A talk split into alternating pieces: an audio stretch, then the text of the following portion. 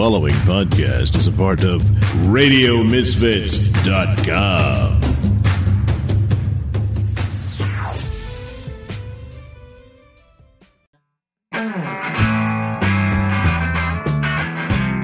It's time for Caffeinated Comics, a lively discussion and debate on comics, film, television, and collectibles, all fueled by the magic of Frappuccinos. And now, here's your hosts, John and Steven. Thank you. This is Caffeinated Comics. I'm your host, Jon Clark. With me is mainly always is Chicago's King of Geeks, Elliott Serrano. How you doing, Elliott?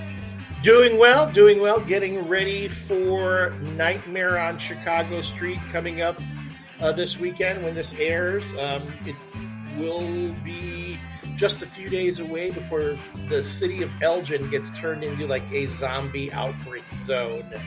And it's what's going to be great is this will be my fifth year uh, co-emceeing the costume contest with our very own Svengoolie. I get to work with Svengoolie every year. So. Oh, that lovely. Yeah. So, what are the things they have there? Because I, I remember we talked years ago that there are bands there. You're emceeing.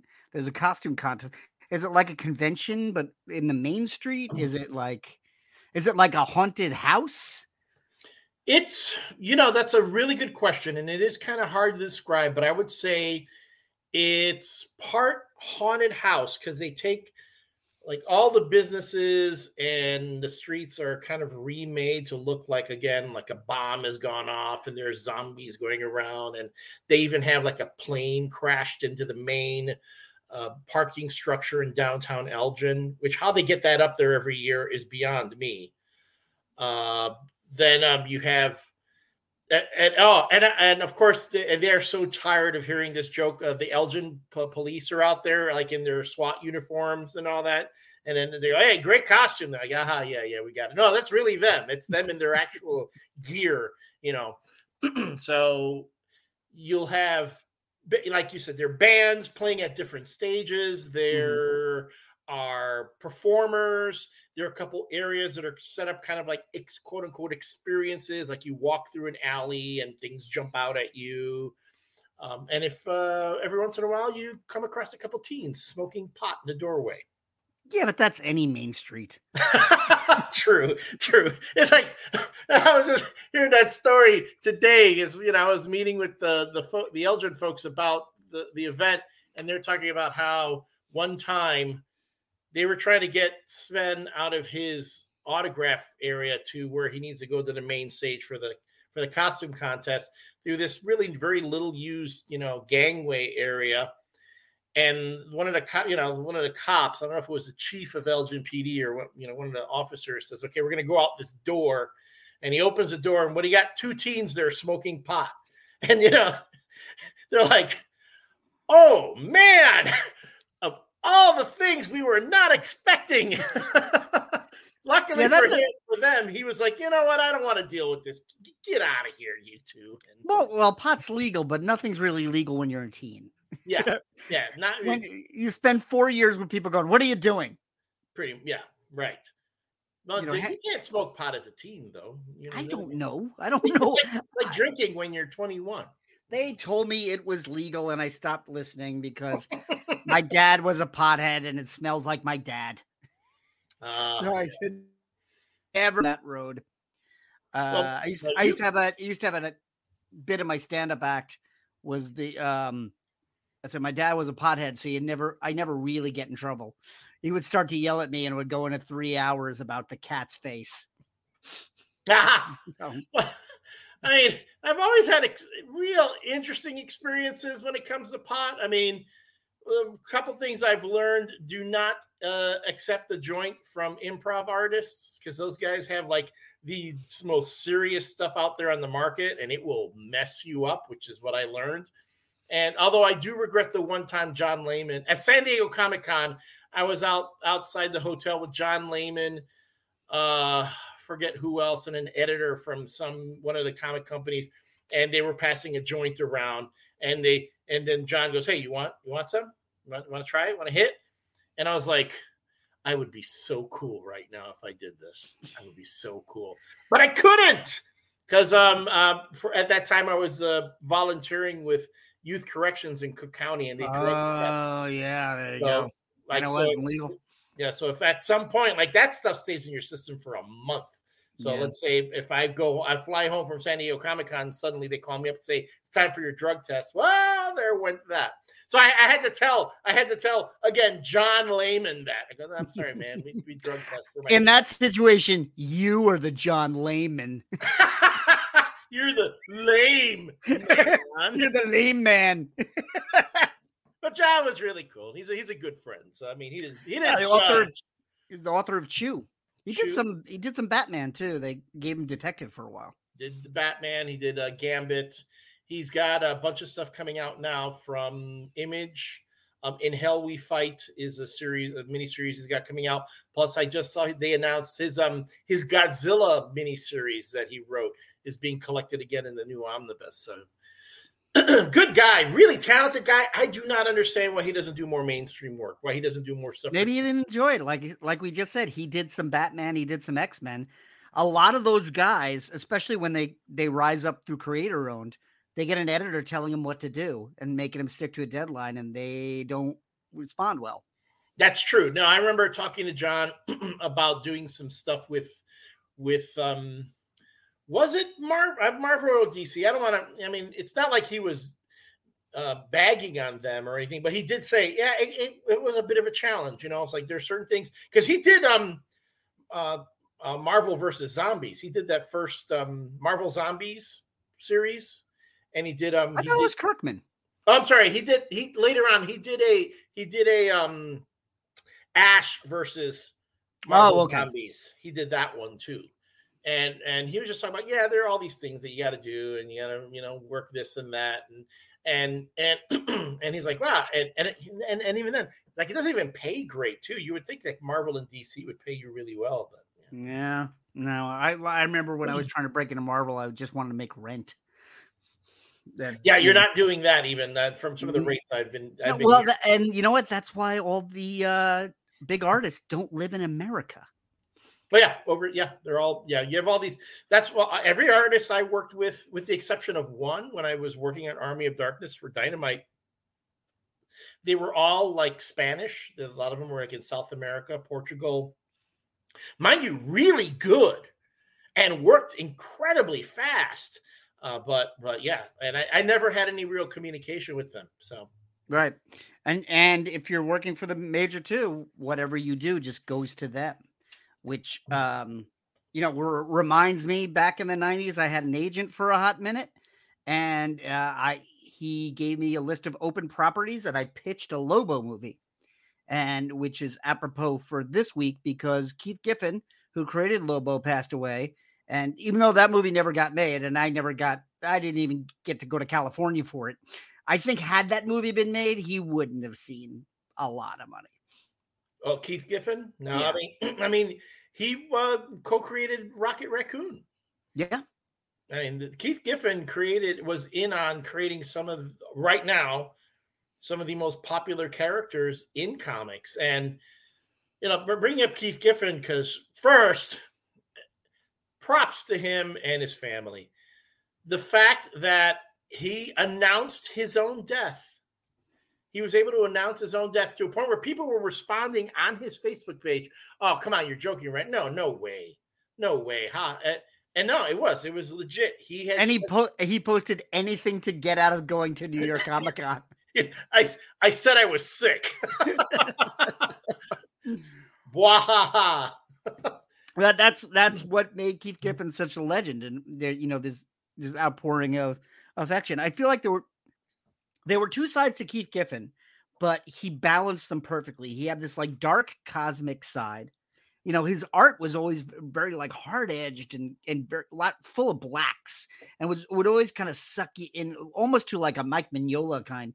But then he had this sense of humor that was just silly. Like you know, Lobo was a joke when he was first created, and then uh, my my biggest experience with Keith Giffen came with Justice League International, and I came into DC with Dark Knight Returns, like many of us of that age, and then uh, loved Dark Knight Returns so much I was like, okay, I need to start reading the Batman monthlies, And Batman monthlies, I was looking back at the really good shape. Jim Starlin was like creating the KG Beast on uh, on one month, and Alan Grant and Norm Breyfogle were creating the Ventriloquist in the same month. Those were my first two issues. So I got really into Batman, and then I was like, well, he's in the Justice League. I'll pick up Justice League. And I was not prepared for Keith Giffen, J.M. DeMatteis, and Kevin Maguire's Justice League. It's still one of the greatest books I've ever read. I think we talked. We I think we referenced that once uh, when we were talking about the Flash movie, right? Mm-hmm. That level of humor that was in it, that in the book was brilliant, yeah. um, and and it just there was such a balancing act, though, such a balancing act that it, you can't. They haven't been able to pull it off in live action yet. No, um, but the of course the classic scene, the the one that will go down in in history, and and one that I even um, mimicked on my Facebook page is Batman knocking out Guy Gardner with one punch for being an asshole. exactly, and and Black Canary walking in, going, "What? What? Wait, is he dead?" And I missed it. My favorite thing about that was he was unconscious for two issues. I think the next issue he got up and banged his head on the table and went right out again.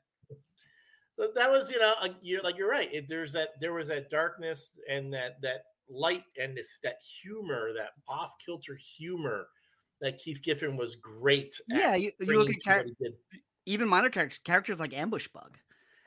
Oh, see, Ambush Bug was my jam. I'm telling you, because uh, uh, this is my thing. I will say, um, for Keith Giffen, what brought me in was his work on Legion of Superheroes. I mean, I followed him through, you know, when he first started on the book, and I I loved watching how his style evolved as it went. And then the great the Great Darkness saga, which is probably the greatest Legion of Superheroes story ever. Um, and and and seeing how it how it uh, how his artwork went from you know real like that kind of 80s 90s type to like as you were saying closer yeah. to Mignola you know uh, all this having to put so much in a page and all these characters all at once uh, so then that blew me away and then then uh, afterwards how did how does he follow that up ambush bug which was hilarious and yet and i'm telling you the, ahead of its time ahead of its oh, time oh, yeah. Ambush Bug was was Deadpool before Deadpool. Yeah. You know, I mean, before they decided to do that sort of thing with Deadpool, Ambush Bug was that. And they and didn't I, do and they didn't do that with Deadpool until Joe Kelly took over when Deadpool had been around for like 6 7 years. Yep, yep. And and to the point where when I did Army when I had my first continuing series when I was given the full the the monthly series for Army of Darkness, um, Nick Barucci said, "I want you to create the Deadpool for um, for Dynamite for in Army of Darkness," and I created uh, the character Dead. It's uh, the alien that you know is his you know the psychic in the beginning for a bit, um, who we never see, we never hear him say his name, but I do drop it early on. If you caught it, um, spoiler, um, his name was actually supposed to be Dead Bug. So it was Deadpool ambush ah, bug. An ambush bug. Yeah, and I tried to channel that sort of insanity, you know, the yeah, the the the Keith Giffen type, you know, patter and just being goofy. And it, unfortunately, it, it, it didn't take off like it, like I'd hoped it would. Well, it's so as you said, it's so hard to nail, and uh, it makes me think of uh, Batman Brave and the Bold, which is another very underrated series, probably the most underrated Batman animated series. They tap that vein as much as they could. They did a few Justice League International episodes. They had Ambush Bug voiced by Henry Winkler. Oh wow! And uh, I think the final episode they and they really went for that style of humor, but there was something very specific, especially when Giffen combined with DeMatteis, and and when DeMatteis is on his own, he's very dark. I mean, yes, he's Guy yeah. Kraven's Last Hunt, uh, but just being around Keith Giffen, they just brought that out in each other. I mean, and it, that lineup was so bizarre because it was the classic J, uh, JLI lineup, all sea level guys, all second stringers, and Batman. it, was, it was essentially Batman and the Outsiders again, but it was in, in yeah, but but way more fun because because yes. the Outsiders were clearly products of their time. Well, you yeah. know, like they put Katana in a Suicide Squad movie, and now she's a joke. That's as much as they stretched out. But like to they launched the new Justice League book like right after Crisis when they're relaunching everything. And for them to go, okay, we want a Green Lantern. We don't want Hal Jordan. We want we don't want John Stewart. We don't want anyone that's here. We want Guy Gardner, the one that no one remembers. And they would turn him into probably the most popular Green Lantern. I mean, if people would be like, "Holy shit, I love Guy Gardner now." Yeah, you know? I mean that that team to me is Guy Gardner, Blue Beetle, and Booster Gold. Yes, exactly. That's yeah, the heart of that. Yeah, and you know Captain Atom was in it for a while. Mister Miracle was a big part of it. Yep. And they were all these guys from the fringes of the DC universe, including um, characters they bought. Like Blue Beetle was a Charlton character. But uh, I remember, I think it's in the omnibus now, but it was it was definitely like the introduction of the trade paperback, and the subhead of it, the first line uh, just said, "I can't believe they let us use Batman." yeah, when you think about that book, I mean, the it's like it's like when you look at old television series, you know, that like were really popular and you go and you and you go, "Oh my god, uh, uh, uh, like the Ben Stiller show, right?" Yeah. You're never going to get Ben Stiller, Janeane Garofalo, all the talent that was on that show. You're never going to get them together again on a show or in a movie again. It's not going to happen. Yeah. Like Arrested Development. Yes. It, it launched, it was big enough to launch everybody on it to the point where they couldn't come back and do it. Yes, exactly. Um, so many shows like that. Hell, the the uh, the Seinfeld. Yeah. You know, it, it so that well, I've been talking about uh Taxi a lot. We've been rewatching Taxi. Yeah. And not only what did everybody on the cast go and do major things, every single writer on that show created a hit show. Yep, yep. You know, yep. the guys that created Cheers, the, the guy that created Coach, guys that created The Simpsons, all came from the writers' room of Taxi. So you had Keith Giffen, J.M. DeMatteis, uh, Kevin Maguire. Kevin Maguire is the missing ingredient, and uh, he didn't he didn't stay on it that long. Like the their run, I think they do about sixty issues together, and Kevin Maguire only does the first two years but the way Kevin Maguire could do facial expressions, mm-hmm. yep, and and the way he could time a joke like um, it within panels, you know, it's very very hard to time a joke within panels. I think the only the you know even the greatest comic strip guys don't do it that well. I think Jeff Smith did it very very well in both, but uh, I think Kevin Kevin Maguire was able to take this very superhero style and just tweak it you know, he didn't come in with like a like a Kyle Baker, who I love. I loved Kyle Baker's Plastic Man, but he wasn't doing superhero comics at all. Like Kevin Maguire was doing superhero comics and just nudging it. Mm-hmm. So it live it did live in the DC universe, and it was nothing like anything they were doing.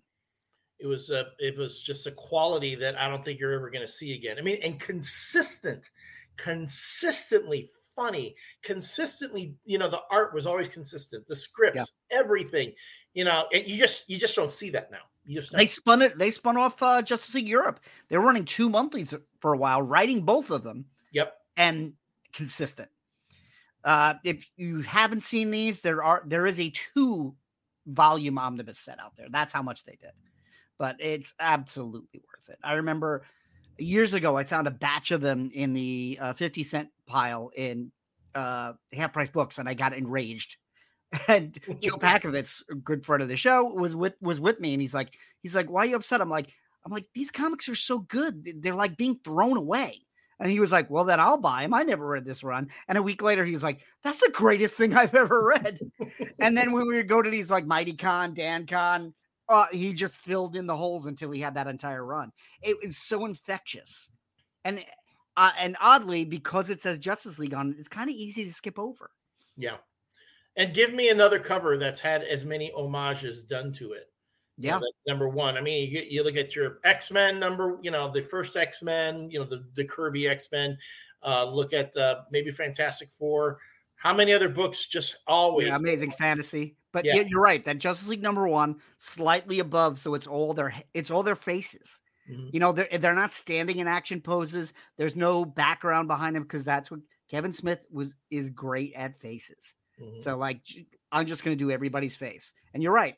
That's been done. That's been done like Dark Knight Returns done. Yep. Yep. Like everybody's like when they've had to do a big group of people, and they wanted to make it look fun. That's the pose they go for. And and I and I I submit to you that book does not get made again today.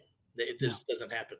You're not. No, it's amazing they made it then. Like I said, it was came at a time where DC was relaunching everything after Crisis, but everything was more serious than it had been. I mean, DC was known as being the goofy, old-fashioned, out-of-date company, and they come out with you know Frank Miller doing Batman Year One, George Perez doing Wonder Woman, John Byrne doing Superman, and then so you figure Justice League would have been what Grant Morrison did in the 90s. Mm-hmm. Like, here's all the heavy hitters, here's big stories, you know, but um and those are the two runs I like to read of Justice League. Grant Morrison on one side and Giffen and Mattis. I, I don't know how it was made then. I guess maybe Andy Helfer, who was the editor, was just like, ah, fuck it.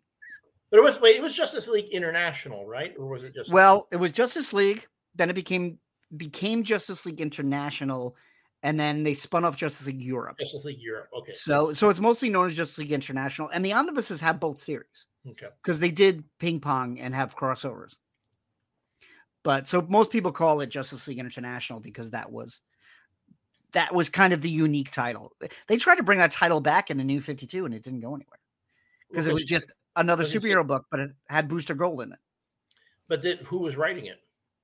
Mm, I don't know. Maybe See, go, right there. Yeah. Again, that's it was like me trying to do Deadpool. didn't didn't work. every t- every time you talk about that, I think that uh, Jimmy Palmiotti and Amanda Conner's run on Harley Quinn, which was really fun. That's also anonymous. They created a character called Red Tool, and he just had like a tool belt.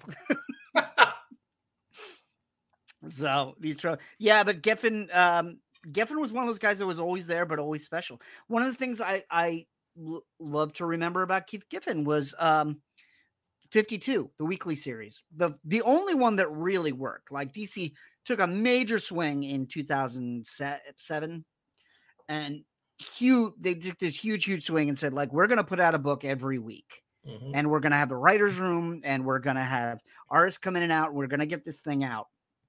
And the one constant in that whole series is Keith Giffen did the layouts. And he did the layouts of every single issue, every single week. And that book is one of the best DC books ever. I mean, you had a writer's room of Mark Waid, Geoff Johns, Greg Rucka, um, all working together. Grant Morrison's in there and telling these stories about the sea level guys that weren't getting any attention. And it it was so impactful. But the spine of that whole story is, is Keith Giffen's art. And be honest, let's be honest, it did not get. I I remember it getting more criticism than praise when it was coming out. You yeah, know, and, well, had people bitching about Dan DiDio this, Dan DiDio that, and da da da da da. Well, you look at how many times they tried to do it again; it's never worked. It's never worked, right? You know, they did Trinity, they did Countdown. Um, Marvel bumped Spider-Man up to three times a month to uh, because they stole the editor of uh, I think it was Steve Wacker. They still uh, was editing 52. Marvel stole him and said, look, can you do that with Spider Man? We will cancel all the Spider Man books if you can make Amazing come out over and over again. And I would say that comes closest because the Brand New Day is really good, but they're they you know the back issue bins are littered with weekly series that did not work. Well, it was a lot. It was a lot. I mean, yeah. if I remember correctly, that was again when both Marvel and DC were doing everything they could to just flood the market with as yeah. much product as they could to just choke out the others. You know. Yeah. They well, were, they they were killing indie books. They were there were everyone. There was a hell of a lot of collateral during that those times. Yeah, it was almost like the '90s again because after the crash in the late '90s, you know, it got so bad that they finally did uh, Justice League Avengers because that was like the last gasp effort, and that started to come bring things back. And then you had Joe Quesada taking over at Marvel and creating uh Grant Morrison on putting Grant Morrison on X Men, and then putting J. Michael Straczynski on Amazing Spider-Man and creating the Ultimate Universe. That comes back, and then DC gets Jim Lee to draw Hush, and that brings Batman back. And then you're right. Once it got healthy, they just tried to strangle each other like weeds. and it's yeah, man, we'll never. They, they don't learn. Yeah, And uh, and to think, I don't think we we appreciated JLA Avengers as much as we should have as it was happening. Oh God, I had this. I had the slipcase edition of that. But now, you know, like last year when George Perez passed away, mm-hmm. they put out that print run, which is very hard to do because now, especially that they're owned by Warner Brothers and Disney, it's very hard to get Marvel and DC working together. Mm-hmm. You know, you you don't just ask Ross Andru to draw both characters because he's drawing them anymore. Mm-hmm. But they did a, a, a, very quick print run, and that went through the roof. You know, comic stores were taking lotteries, you know, uh, to try to get that book. But that book is that book's something special just because I remember the Marvel versus DC in the mid '90s. Yeah, yeah. The one, you know, the one where Wolverine beats Lobo off panel. Bastich says you, bud. Yeah, yeah. No. Yeah. Uh, and I will give the only say, thing I liked in that was Perry White and J. Jonah Jameson screaming at each other. Yes. That that that was worth the price of admission.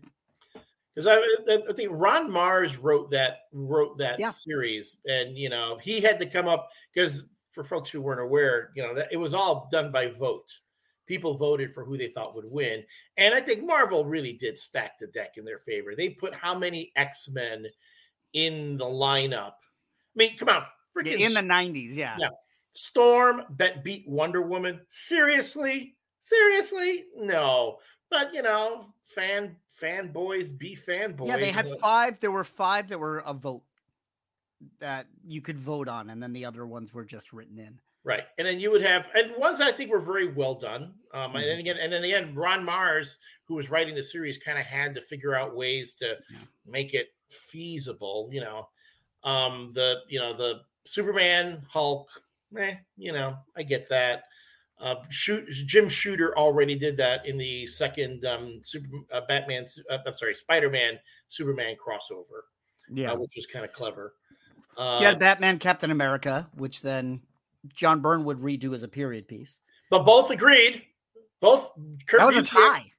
Oh, no, that's right. No, but in in um in um Batman versus it. Oh, that's right in um Marvel Superman, yeah, it was um Batman won on a technicality. well, I remember them saying like you and I could fight each other for the rest of our lives because we're that evenly matched. It's like, or am I thinking of JLA Avengers? JLA Avengers. It Is was that Batman, where they say that Batman because they, they they they like scope each other out, and Batman goes, "You could conceivably beat me, but it would take you a very long time." Yeah, and they go, but do you really want to take that? Do you really want to take that much time? And you know, Steve Rogers like, no, we're, we do not need to be doing this here. Yeah, I think that's what I'm thinking. But JLA Avengers was pretty. It was pretty slapdash. It was pretty. It was pretty like let's let's take the post-its of our characters and throw them on the wall. Where JLA Avengers was really beautifully thought out. Yeah. I will give I will give Dan Jurgens credit for that Batman Captain uh, the Batman Captain America fight. It all takes all one page. Mm. You know, hmm. it's all on one page, and the the composition is great. I even remember telling Dan Jurgens online once, I go, dude, that was a great job. Do you still happen to have that page? He went, no. I totally wanted that page. He's like, I haven't sold a long time ago. But uh, but yeah, but but still, we didn't appreciate it. Even even yeah, even the Marvel versus DC miniseries, which now good luck finding it. Can't. Oh, you no, you, yeah. you can't find. There were four volumes called Crossover Classics. I have two of them, and they were reprints of all of those books and you can't get those. Yeah, you'd have like a couple like you'd have all the Batman Punisher team ups. Yeah, put in put yeah. in editions. Batman Punisher, my and you know my the thing I probably was born and lived to wait for the two Batman Spider Mans. Yep, yep.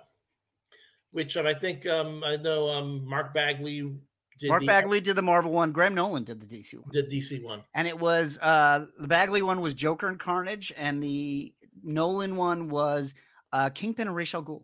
Yes, yeah. Remember, I had those. I had those. I have them. I, I, I do. Yeah. I I think I I think I still have both. Yeah. But um, yeah, we're drifting far. But you know, Keith Giffen was such a central pillar of a re- really well, mostly DC, but uh, he definitely had his hands in Marvel. That I feel like it's still apropos to talk about. Um, and especially at this time, like we said, this would never happen today. And uh, you know, Things are in chaos. I, I was saying the other day, I'm still struggling with this.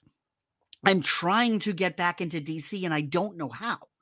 Like, I don't know where my jump on point was, and I don't know what event ended up not mattering. So I shouldn't start. I, Um, I joined the DC Infinite, which is you know the Marvel Unlimited. So they're you know their Netflix. I'm like, look, I'll just subscribe to both Marvel and DC for a year and then just read whatever because I haven't read anything. And I'm like, where do I start with Batman? And I'm like, well, I don't want to start where I left off because that's why I quit. but then I don't know if it got better and I don't know where it gets better. So I'm just I'm reading a lot of specials because I can't read the main title. I just don't know what's going on. I subscribed to uh, Spider Man. I don't think it's the best run that's ever been done. I don't think it's terrible, but uh, and then they announced at New York Comic Con that they are ending the they're ending the Hickman era of X Men. They're ending the whole Krakoa story, which I was like, yeah, fine. You know, when when Hickman started that, it seemed like a story that was going to have a beginning, middle, and end. It didn't seem like a status quo. But Hickman's coming back to restart the Ultimate Universe. Why isn't he ending his own story? Yeah, I mean, I think he he's there to pretty much start things off. He writes the the the quote unquote series Bible that gets passed on to the other creators, and then they go from there. And then yeah, then he moves on to the next thing. I would say for to answer your question, like where do you get, jump in? I would say this for anyone. Um, I view it kind of like like like watching if someone recommends a show on Netflix, I'll go back and I'll watch the old stuff, you know. What do I have to do I have to watch the current uh, uh, season of Grey's Anatomy? You know, I haven't watched it in forever. Eh, I watched some of the earlier stuff. I, I think we get so caught up right now on the current continuity and all yeah. these things. When when in the end it doesn't really matter, right? Half the time, half the everything time, gets reset eventually. Gets reset over and over and over again. From from what I've seen right now in Batman, Alfred is dead and Bruce Wayne is broke, and I don't know how that happened. I think Tom King killed Alfred, but I'm like, well, that'll go for another three years max. You know, I'm saying that's not even the first time they've killed Alfred. I mean, they've no. how many times they've done that? And I'm sorry, there is no more te- there is no condition more temporary than Bruce Wayne being broke because you essentially took away his superpower right there. Well, you made him Green Arrow. Because well, Green Arrow was Oliver rich and went broke. Rich, even remember Oliver Queen used to be really rich too. Yeah, exactly. He went was really rich, and then the, the Denny O'Neil, Neal Adams, he was like, "I want to live in the slums now." he wants to he wants to he really wanted to experience what it's like to be an underprivileged i guess. Yeah i love hard mm-hmm. traveling heroes but man does it smell like white people trying to like connect. Just that just that page i've seen you help the yellow people and the red people in space. What you done for the brown people? Yeah yeah yeah. And i think it was Geoff Johns who said save the goddamn planet the one that you walking on. So, so I would say, you know, these days we have this wonderful thing, you know, like, oh my God, we've talked about this before. I walk in the Ollie's, you know, and you find all those trades of oh, all yeah. those previous, you know, Batman and Justice League series and all. You can go in. I reread Batman Eternal, which was, uh, by the way, another weekly series they did. They did Batman Eternal, which was pretty good. It was no 52, but they had those trades in Ollie's for like three bucks. Yeah. So it's like I haven't read this in 10 years. But then they did a Batman and Robin Eternal that was not worth reading. Yeah. Wasn't it the Neal Adams one? No, that was uh, Batman Odyssey. Odyssey, then, that's right, right, Yeah, that's just in crazy. We did I think we did an episode about that when it came out because it's so goddamn crazy. Yeah. And then he did uh his final one. He did a Fantastic Four, Antithesis, and he did uh Batman versus Ra's al Ghul. I haven't read those. Uh, but now that Neal Adams is gone, he was always entertaining. Oh, definitely. Um, so yeah, go to your local comic shop. You know, find some trades. Uh, go to freaking half price books. Yeah, you know, you'll find them. You know, go to a used bookstore. Just get those trades, and I, I say don't even worry so much. Like right now, there is so much freaking attention being put on the MCU. For I mean, again, we talk about it on MCU review, but you know, I, I'm getting kind of fed up a bit with people talking about oh the status quo of the MCU and this and and all oh, they don't you know they don't know what's going on here and the continuity and what's canon and what's not. I'm like guys guys they're freaking movies okay? They're there to entertain you. You go to watch them if you're entertained great. If not not. I'm getting a bell. I'm getting one of those hotel bells. And when you yell at people on the internet complaining, I'm going to ring that bell again. And uh, yeah, and then you should give me a dollar. like a swear jar. Exactly. Like a swear jar. It's a spite jar. Spike jar. Yeah, but we we just heard that like they basically came back from the writer strike and stripped Daredevil back to ground zero. Like they they said they looked at Kevin Feige looked at half the episodes and went nope. And, the, they said it had drifted really far from Netflix and they were gonna they were gonna redo it. And on the one hand, there's a lot of people like like you're saying like oh that means Marvel's going crazy. You know they don't know what they're doing. And part of me's thinking well, I didn't see those episodes either. Maybe they do really suck. You Yeah, know, and maybe what we get will be a lot better. I mean, there's a lot of rumors about Echo that like Echo was so bad that Disney was going to dump it on one day. And we are, I mean, it's hard to stay on track. I'm a week behind on Loki already. You know, I uh, the first episode, I thought the first episode was Doctor Who, and I was like, well, I like Doctor Who. I could probably keep going with this.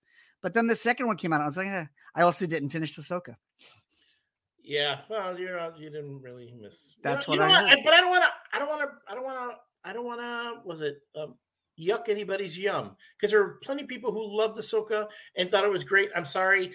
I had a hard time dealing with Sabine. You know, seeing Ahsoka quote unquote die and being like, oh, oh well, and then going on. You know, everything matters. I got to get Ezra Bridger back. I got to get him back. We got to get him back.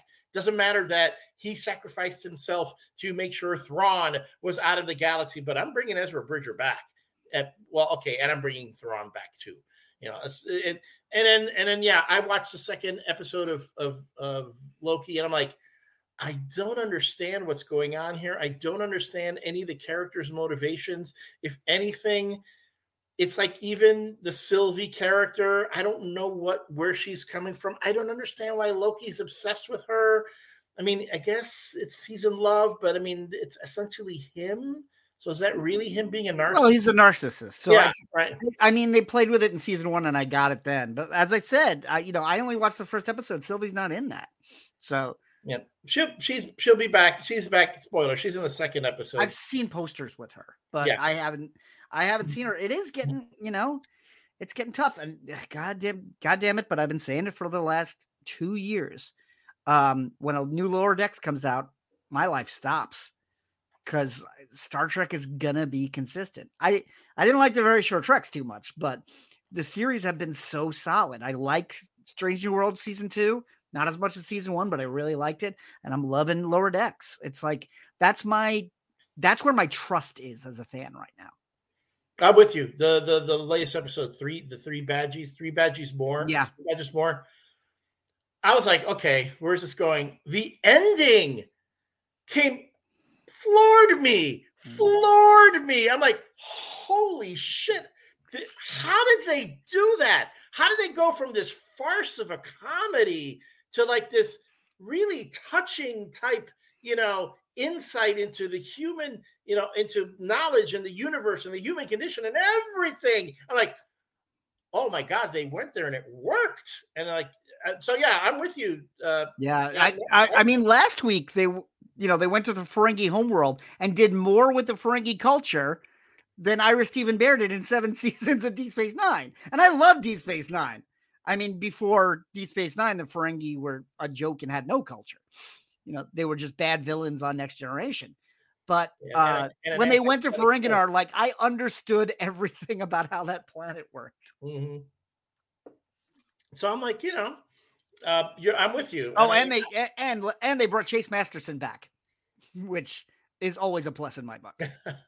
Uh, but yeah, so yeah, I mean, I remember you uh, telling you, eh, I'm not really into this show. I'm just not getting it. But you know what it is too, is because you do. I'll admit, you kind of have to let go of certain things. Yeah. You know, you have to go. Wait a minute, this takes place in the Star Trek universe. But this, but it's not. It doesn't. It's like it's making fun of all the things that in all the other series I'm supposed to take quite seriously. Which then brings me back to freaking Justice League with Keith Giffen and Yep. International. It's like that's what they did. They they took all the stuff that you were supposed to take quite seriously and they poked fun at it and they poked holes in it and they made a comedy. And well, like, and well, there's a difference between a comedy and a and a satire. Right. Well, well, this or a parody is probably better. Satire would mean right. it's making a political point usually, but um, it's not a parody of Star Trek. Uh, if you've seen the very short treks on YouTube, those are Star Trek parodies, and I thought three out of five of them were pretty lousy. Whereas Lower Decks is is like the thing that I think makes Lower Decks so great is no matter how much fun they have and how much they poke at Star Trek continuity and the way the show is made in different eras and character choices, all of the characters are in love with Star Trek. Yeah. There's such joy and energy and enthusiasm that comes out of that. Is at the end of the day, they don't want to break Star Trek. They they don't want they really don't want you to think less of Star Trek. They're not mocking it. Exactly. It's not a parody of Star Trek. Right. It's like you know, it is a stretch to think, okay, this ship is out there next to Picard's Enterprise and Janeway's Voyager, but it, I feel like Star Trek has had a lot of wacky episodes. Oh yeah, this, yeah, and this is leaning into that. Did you uh you see the Voyager episode when they added Voyager to the museum? Yes. They pointed out every crazy. They pointed out every reason why I don't like Voyager, and did it so perfectly. Well, I'm like I, I liked how they, they talked about the um the cellular drive, the um the gel packs. Yeah, the gel packs. Because I remember yeah. when Voyager was first came, and that was like one I wanted to be on the ground floor on this one too, just like with Next Generation. I remember I saw the very first episode of Next Generation, thinking I'm going to be in on the ground floor of Star Trek for once, and going, "Oh my god, this is bad." Oh, it shook me off. Yeah. I think I gave it till I think Code of Honor. And then uh, I, you know, I, I talk about this all the time. I didn't come back till Leonard Nimoy showed up. Yeah, yeah. So like I missed Best of Both Worlds. Yeah, that's when, that's what finally got me back in. When Best of Both Worlds ended, yeah. all I was doing was counting the days till Batman. Yeah. Uh, and then um, uh, but then um, the, I remember because I was doing, I was reading all the articles about what was going to make Voyager different, and oh yeah, the Voyager, its uh, its computer system is more like the human brain. It has you know this this gel that's like mimics, you know, brain cells and da da da. And the Voyager can, and then uh, the possibility being because it's like that, it could actually experience like a virus, like a flu or something. So yeah, I got sick once or twice. Yeah. So, oh, this is gonna be so cool, man! This is gonna be so cool. They never like they never touched on any of those. There's so many missed opportunities on that yeah. show. Well, it's just the whole Maquis thing. It was like it's gonna be about two crews that don't get along, but they have to live together and survive. And in episode three, they just told the Maquis to start wearing Starfleet uniforms. and, and, and you know, they were saying yes, sir, by the end of the episode. Yeah. So um yeah. Well, what are you gonna do? Still, I mean, lower decks, it's as you're saying. Yeah, I'm I'm I'm loving it more than anything else. And it's like like I was saying about Batman Day, I, I got when Batman Day happened, I, I was like, well, I don't know anything new that's happening in Batman. Like, we are years away from getting another Matt Reeves movie. Um, the new animated series is still like I think it's going to Prime because it's not on Max, and then I don't know what's going on in the books. Like nobody's talking about the books, so I started going backwards. Like I and um and it became this nostalgia trip, and it was which was great. But you know, I reread No Man's Land, I reread Hush, I reread Under the Red Hood. I may reread Nightfall because I'm just enjoying these big, and they're all on my fucking shelf anyway they're, like, they're just omnibuses of this. And it, it, you know, I enjoyed it so much that I went down and pulled out the Batman comics I didn't sell and started questioning why there were Batman comics I did sell. I believe I asked you about if you had any Shadow of the Bat. I'm pretty sure I've got like all those books. Yeah, probably. Well, you know, they weren't worth it, but they were. They crossed over, and the I remember really liking the Mark Buckingham art, like after Breyfogle left was uh, for me it was Legends of the Dark Knight. Um, that Ed Hannigan stuff in that the first few issues was just incredible. well. That was one of those because that was the anthology title. Yeah, yeah. The first two years of that are great, and then it just it got really weird. Yeah, where like it started to become Elseworlds, and it was like they a, a lot of it was like bringing in indie guys or breaking people into DC and going yeah. like you can do whatever you want with Batman for two issues, mm-hmm. and it's like it none of it fit into into the the the main character. So it, it, but, it became this weird thing. Yeah, but people read it, people liked it, you know, people enjoyed it, people will read it. It and, ran over 200 issues. Right. So why it why is it that we can't seem to carry that same sort of attitude when it comes to again the movies? Does everything have to fit into a continuity? The show. Well, DC, well, DC's doing that now because yeah. uh, they announced Batman Brave and the Bold. It won't be Robert Pattinson. It's not Matt Reeves. We're gonna still have two Batmans. Yeah. I think I think part of the problem was the Flash was they just they tried to put everything in there because they were like, honestly, I think it just came down to Spider-Man No Way Home made a lot of money. Do that, but I, don't get anybody. Just CG them. Yeah, I got I, I got. Well, though this piece of news this week, two great things I realized happened. One, back on back to the Star Trek uh, conversation. Star Trek Prodigy is going to get picked up by Netflix. Yeah. So, and that that gives me a lot of hope. It it's it's not my favorite show. I I know it's aimed lower. It's which is also the reason I never finished Clone Wars or Rebels. It's mm-hmm. like I'm I'm not I'm not I hate saying it, but I'm not a kid. Yeah. um, uh, I'm a middle aged man, and one of and you know what? I was able to stretch it well into my 30s watching shows that were designed for nine year olds. but uh, I was watching it with Sebastian, and he was liking it, so I got to sit in the room with him. But it I, I do think with this the whole streaming thing, I think the pendulum swinging back the other way. We we've been talking about this where you know it used to be like we're Warner Brothers, we'll have everything Warner Brothers has on Max, and we're Disney, we'll have everything Disney has on Max. And then the last few months, people they've been like, ah, Disney's like, we don't need Willow, do we? You know, yeah. and Max is like, we don't need Justice League, do we? But then Netflix picks it up, but then Prime picks it up, but then Hulu picks it up. And it seems like these streaming platforms are gonna start selling off their stuff because it makes more money to put Justice League back on Netflix than it does to leave it on Max. And that's fine. If you know, if if it lives somewhere. I mean, Moonlighting just came out on Hulu. Stuff, you know, stuff lives. That's all I care about. You know, you you hear all these stories about how kids are getting into Seinfeld and Friends now be- because they're streaming. Yeah. You know, not because they're rerun but they're bigger hits than before. I mean, they're they're going to bring Suits back. Suits is back. Suits, and it's huge, and it's huge. Yeah, yes, yeah, Suits, which was one, the number one stream show right now on on on, on the platforms right now. And no one knows why. Yeah, my friend, my buddy Paul Farvar, he's a stand-up comedian. He's a former um former lawyer, and he's doing a little series on his uh, TikTok about he reviews. He he does a quick like two minute review of every episode of Suits, and uh, doing it from the point of view of uh, being an actual lawyer and saying, okay, that that can't happen. That that shouldn't happen. And it, and he's quite funny the way he he explained. Well, it. I feel like it's when they announced suit they were making suits. I thought it was the most jaded, cynical thing ever because they were like, "Why is Mad Men so popular?" I think it's because they wear suits. Do that. that, was, that, that was about it. Just have handsome guys wearing suits because that's all I'm getting out of Mad Men. Yeah, but what I forget the name. Gabriel, the name of the star, Gabriel. okay, he he's a damn handsome man. I'm going to give him that. The star yes, it's handsome guys and uh, really, but ridiculously handsome guy. I mean, again, I'm straight, but gun to my head. you know, and I remember going, he would make a perfect Star Trek captain. Like if you wanted to, I was even thinking, like, uh, like if they wanted to recast Captain Kirk, he would have been a perfect Kirk because really good looking guy. I can see him with the Kirk cut, but he, his voice was too deep, though. Unfortunately, Kirk never mm. had a voice that's that deep. No, Kirk Kirk had Shatner's voice. Yeah, which no one else has.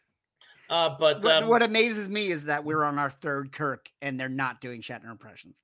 Which is good. Which is good. I really like um the the guy who's doing Kirk now on um Strange. Yeah, I like him too, and I I have to admit, like for when they brought Ethan Peck out as Spock, I was like, well, we got Zachary Quinto. Why do we why are we making more Spocks? And then I realized that J.J. Abrams' Star Trek was a long time ago. It was a long time ago. But you know, and, and they did, yeah. And and he's really good. I like Ethan Peck. Um and then uh oh geez, I lost my train of thought there. But yeah, but why was the office so we big? We are yelling long? about suits. Suits. But I'm saying the office became this huge thing because it was streaming on Netflix for so long yeah. Know, well, and then Pe- Peacock stole it. Yeah, and that that was the thing was Peacock was like, nope, you got to come to Peacock to watch it. But now we're seeing the opposite. I wouldn't be surprised if if The Office goes to Hulu. you know, goes to Prime. I remember before Paramount Plus started, Star Trek was on everything. It was on Netflix and Prime and Hulu. You know, I think it was on HBO Max. It was on every single streaming platform. And then when Paramount Plus started, they pulled it all back. And at the time, I was like, well, that makes sense. I'm paying for Paramount Plus so I can see new Star Trek. Might as well be the one place I see Star Trek. But then they like, then they let Hulu have the movies. So, so it's like, all right, you're you're not trying to vault this stuff up. Everything, everything's, you know, how do we make money this quarter? And it looks like uh, Warner Brothers is going to get sold again. There's talk that possibly Universal is going to buy it. Oh, that might be cool. But can you imagine what that's going to do to Max at that point? Okay, well, you got Max and you got well, Universal has Peacock, so one of those they would merge. One of them, yes. Because exactly. I mean, Peacock, I get Peacock for free for having Xfinity, and um, it's been really handy this month because uh, they have all the Universal monsters, and but mostly I'm watching old Saturday Night Lives. Yeah, I was um, Fly on the Wall, which is uh, Dana Carvey and David Spade's podcast about SNL. They did a four-hour tribute to Phil Hartman. Oh wow! And maybe that's my greatest thing in the world. But then that sent me into Peacock, mm-hmm. and I'm just watching them from the 80s and 90s. Uh, um, that's it's the one place I can find all that stuff. But if that merges with Max, I don't care. Amazon, where is it? Yeah, what's going where? But yeah. then, but Warner Brothers has all that DC stuff. Yeah, that but that's not a conflict. It's not like Disney. Yeah. Yeah. Anywho, but it's uh, just uh, just let me oh. I can find my stuff. Is all I'm saying, and yeah. I enjoy it. Well, also speaking of uh, owning stuff, you and I watched the new Frasier, which was a Paramount show because they used to do there used to be Star Trek and Frasier references yeah. all over each other's shows because of Paramount's energy. Like. Frasier was their biggest hit. That wasn't a Star Trek show. So Paramount's brought Frasier back, and um, I was not impressed with the first two episodes. But man, did it send me back to the to the '90s Frasier and reminding me what a go- good goddamn show that is. And I'm like, why isn't this the next Seinfeld?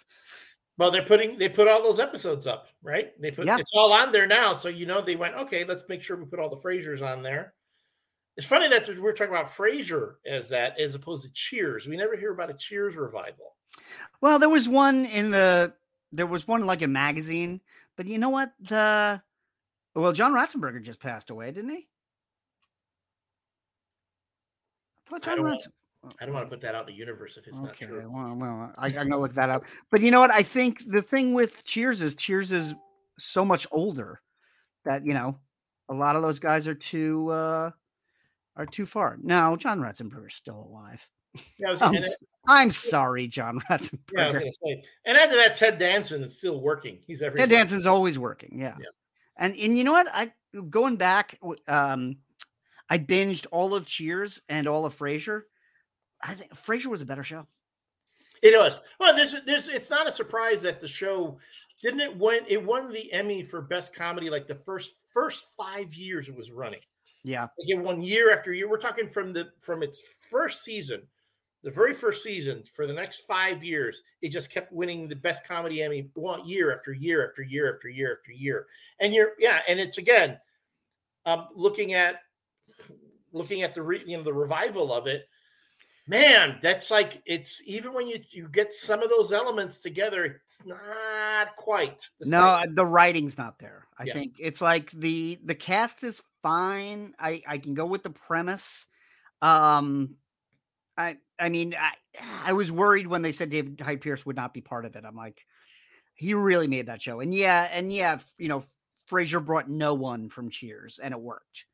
But man, the biggest thing was the writing. The writing on Fra- Frasier and Cheers, at least, at least the Shelley Long years was so sharp. Uh, I found the last couple of seasons of Cheers to be kind of hard to watch going back, but Frasier was so smart and so sharp, and this was like this this wasn't if this aired in the 90s it wouldn't have been as good that's yeah. Sure. well because not not only has television become more sophisticated but it's like the writing felt like it felt like family matters oh wow wow you know it was like it was like typical like father son jabs and like you know and somebody living a lie and they have to fess up to what they're really doing. And I'm like, I'm like, he was Kelsey Grammer's been talking about this for years, and this is what they landed on. Well, I mean, I will give this a the first. Yeah, I, I agree. That first episode's hard to get through. Um, you're right. I mean, even though James Burrows directs the first yeah. two episodes, and you can tell it feels very much like a James Burrows. It does. Think, um, but the actors just aren't. You know, they're not elevating the script at all. No, and the script is not elevated to begin with. Right, but you but Kelsey Grammer is like effortless. Oh yeah, everything he does just boom, boom, boom. He's just up there, just solid, like boom. I, it, you know, boom, it hits it to the outfield pretty consistently the whole time. Well, like, Damn, this guy's good. Yeah, I, I mean, there's, there, uh, you know, you can use the Picard analogy, which we've been using all through 2023, but you know, he knows this character so well.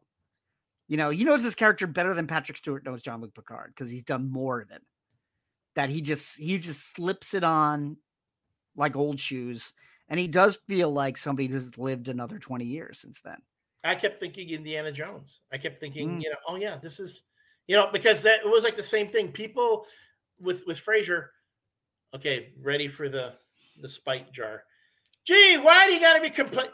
Frasier wouldn't dress that way. Why is he wearing, you know, athletic shoes and and jeans? He wouldn't do that. I'm like, oh my god, please spare me. I didn't I did not notice what he was wearing. But I, I, the one thing I thought was weird that they created this entire new backstory. It was like he was living in Chicago doing a television talk show. I'm like, why, why, why create? It's, it's almost like there was a, there was like a Frasier 2.5 show that we didn't see. Yeah, because well, you have to explain why he had so much money when he moves back to Boston because you don't make money like that in um, on radio. In radio, so it has yeah. to be, to, and then he would have been on television just during the boom of the television. And then people in Boston recognized who he was. Exactly. Yeah, but I, I don't know why that show just wasn't in Seattle. It's like yeah. what? He's, he's, bouncing all over the place. He's got a kid. He just runs around the country. This is what the show is about. They don't have a good relationship, and that is why I fucking live in Illinois. But again, I'm like, I, I, I, I, like it. I mean, uh, to me, it's like, yeah, it's just Frasier. Twenty years later, a lot happened. Yeah, you know, I'm your okay life with that. I person, you know, twenty years after what you thought you'd be, you know, before. I just, I just want the joke writing to get up, to get up there. You know, like I can watch a new Simpsons, and I know it's not as good as '90s Simpsons, but I can still be entertained. I, I, I want Frasier to be as good as New Simpsons. I want I just want the acting to get better, which it does. It does as it goes. I mean, just because some of them it's like it sounds like I remember I'm watching the first episode. like everyone, with the exception of Kelsey Grammer, everyone sounds like they're reading a script. It yeah. doesn't sound like they're talking. It sounds like they're reading uh, like cue cards or whatever. And you and can tell it's them because they got to go. They got to get that patter down. They got to. You know what? I, I, maybe it's that we don't do the three camera sitcom anymore, so actors aren't trained in that form. Yeah. And then, but by the second episode, oh, um, I'm sorry. And after the the, the John Mahoney um, dedication at the end, that was touching. Oh, that worked. That I really, not, really worked. I did not see that coming. I did not see that coming. Man, talk about hitting me, hitting me right in the yeah. soul. I didn't realize he's been gone for five years. I felt yeah. like it happened last year. Yeah.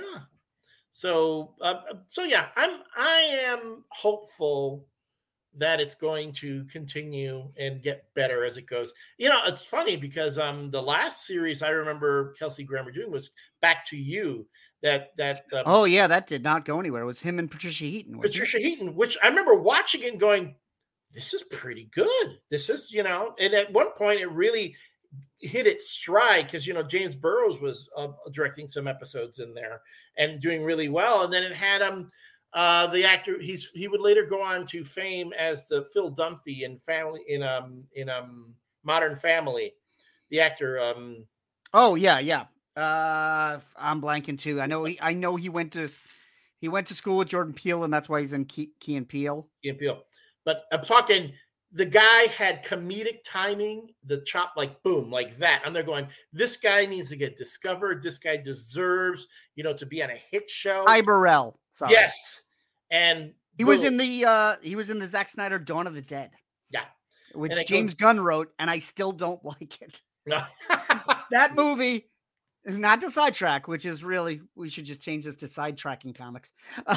Um, but Dawn of the Dead was written by James Gunn, directed by Zack Snyder. I like exactly half of that movie.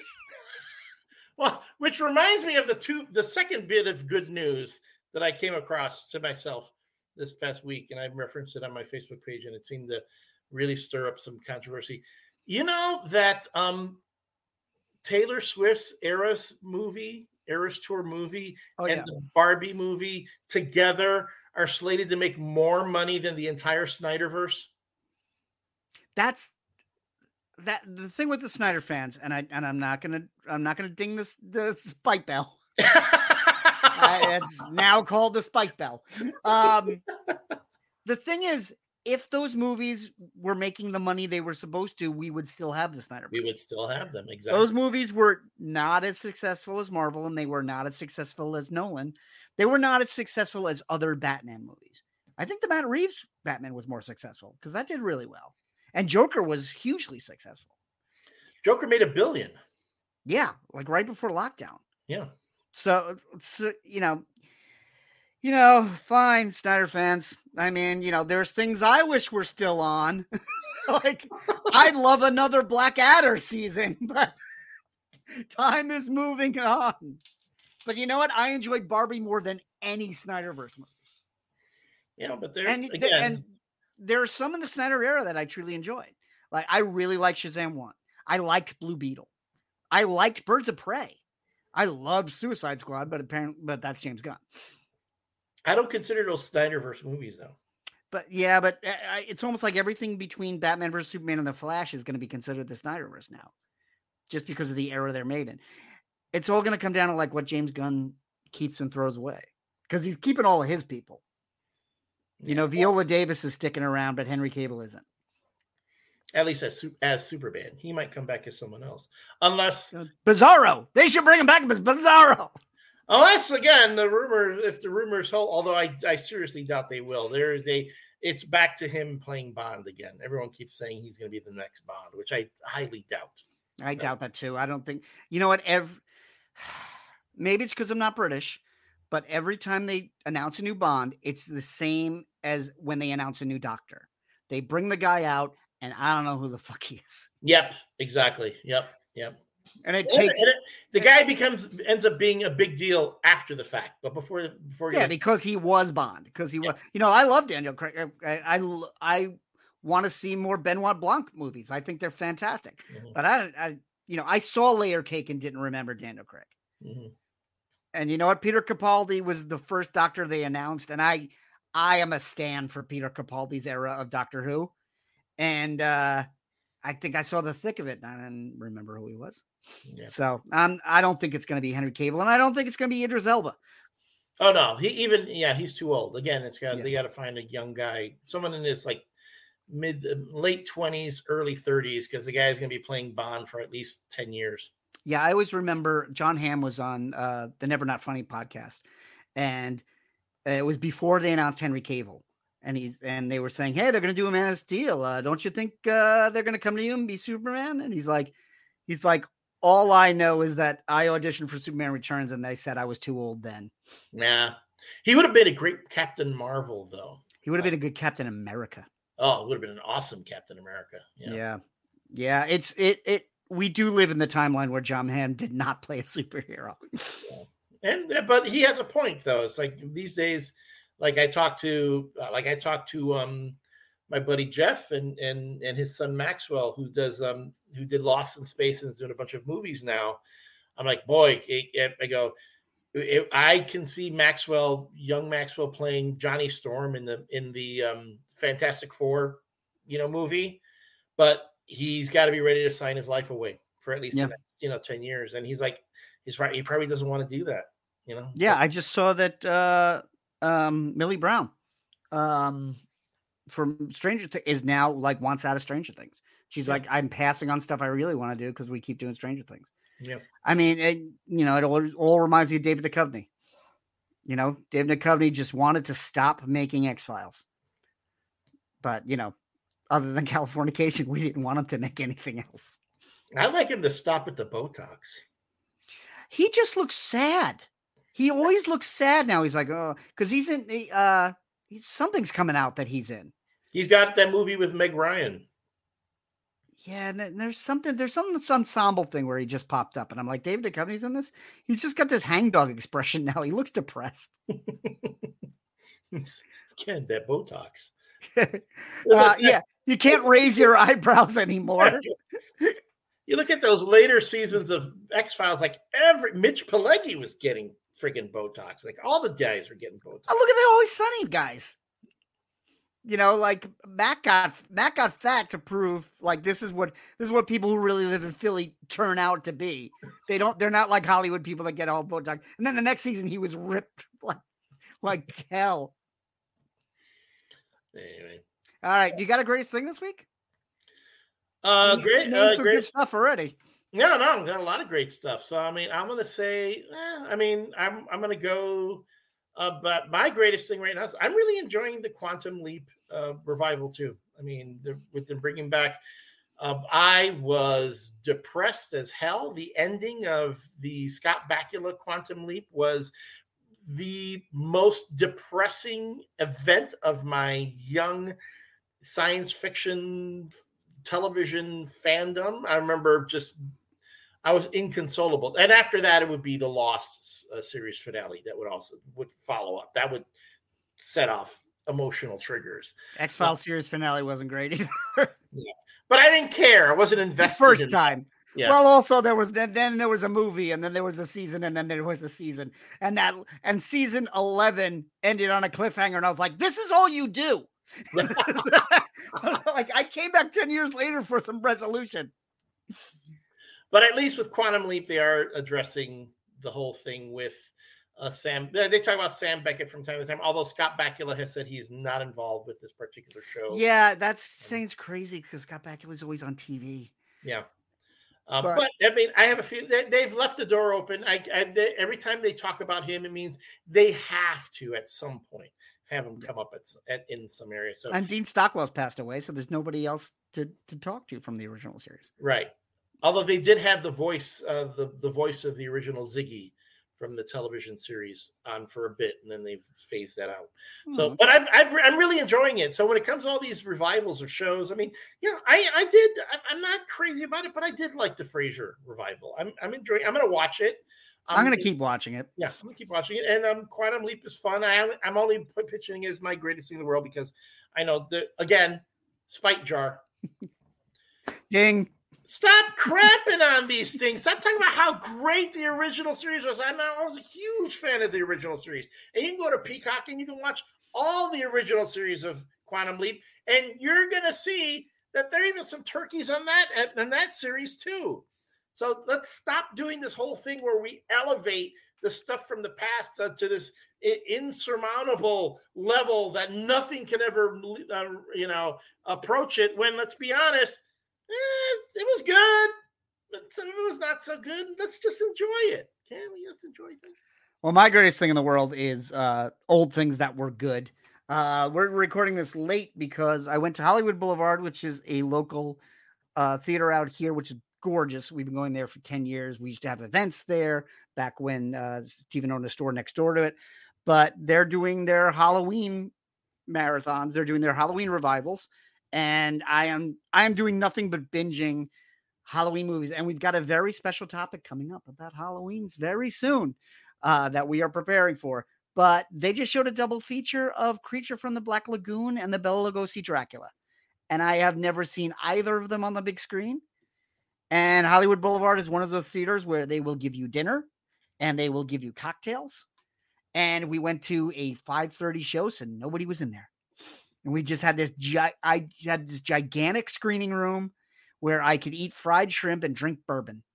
Oh, there you go. Right it was yeah. It, uh, so uh obviously if you're in the area, uh Hollywood Boulevard is definitely a place to check out. But I've noticed um the classic cinemas that are out here are doing Halloween movie revivals. Um, the uh, Music Box Theater, which is of course a you know a very classic theater, is showing like Halloween on Halloween. So I think wherever you are, check out your local theaters, like move beyond the AMC's and see what they're doing because like you might be able to watch, you know, Friday the 13th part 6 on a big screen, which I think is the good one. That's Jason Lives. That's the one I enjoyed. That's what I learned last year out of 10 of them. Uh, other than that, uh, when Jason was in space, the only good thing they did was they put him in the holodeck and they turned on a program that was just teens camping. and I was like, all right, you got one good idea. And they were going to leave him in there forever, slashing hologram teens. They didn't even give a shit that they were ripping off Star Trek. They were like, no, we have a holodeck. Uh, if you want to let us know what you are watching, how are you getting ready for Halloween? What do you always watch? Again, there's ways to get in touch with us. Uh, I am at not in my book on threads, which I thought was going to be a thing, and Instagram. I am not really on Twitter anymore. And the only thing I'm missing about Twitter is uh, the people I used to talk to on Twitter because I'm messaging them on Instagram and I don't think they're getting them. Uh, but but you can also go to the Facebook page, facebook.com slash caffeinated comics. Facebook's never going no place, people. And that is where we post all the news as fit to geek. Uh, a lot of the um, stories we didn't talk about. Suzanne Somers passed away. The and then Phyllis Coates, the original Lois Lane, passed away at 96. There's a lot going on. And sometimes we don't get to it because we don't write down notes. but that's a place you can find us. And also, if you're not subscribed already, you can subscribe anywhere you subscribe to podcasts. Elliott likes to say he likes to ask Alexa to get me to talk to him, which just tells me that I need to call more. Elliott, how do we follow you? Of course, um, you can follow me also on Facebook. Um, uh, I'm on all the socials at Elliott Serrano with two L's, two T's, and two R's. Uh, I also post on the Top Men and Indiana Jones podcast Facebook page, the MCU review Facebook page, as well as Shaken Not Heard, a James Bond fan cast. The Shaken Not Heard will be making a comeback soon. Uh, and if you follow me on TikTok, Elliott.Serrano, where I'm going to be posting lots of videos and content from a nightmare on Chicago Street. All the fun Halloween things going on, and hopefully I'll be able to also I'll be able to get an interview with Svengoolie on the TikTok page and maybe some footage from the costume contest that we'll be emceeing together. Uh, but again, uh, remember the MCU review is coming back. Uh, we're going to be diving into the, the, television, the Disney Plus series. We're going to start off with WandaVision. Very lucky to uh, announcing here that uh, Susana Flores, uh, the author, ah, always great. Untamed, uh, the Wolverine book, uh, Psychology of Wolverine, will be joining us for uh, uh, WandaVision because I think uh, she's working on a book about one of the characters in that Ooh. series. So maybe we can get her to talk about it on that appearance. But yes, MCU review, Top Men, uh, Shaken Not Heard, and of course, at Elliott Serrano, King of Chicago Geeks. And uh, I just want to sign off with an amendment to a mistake I made. John Ratzenberger is not dead, but Kirstie Alley is. Good night, everybody.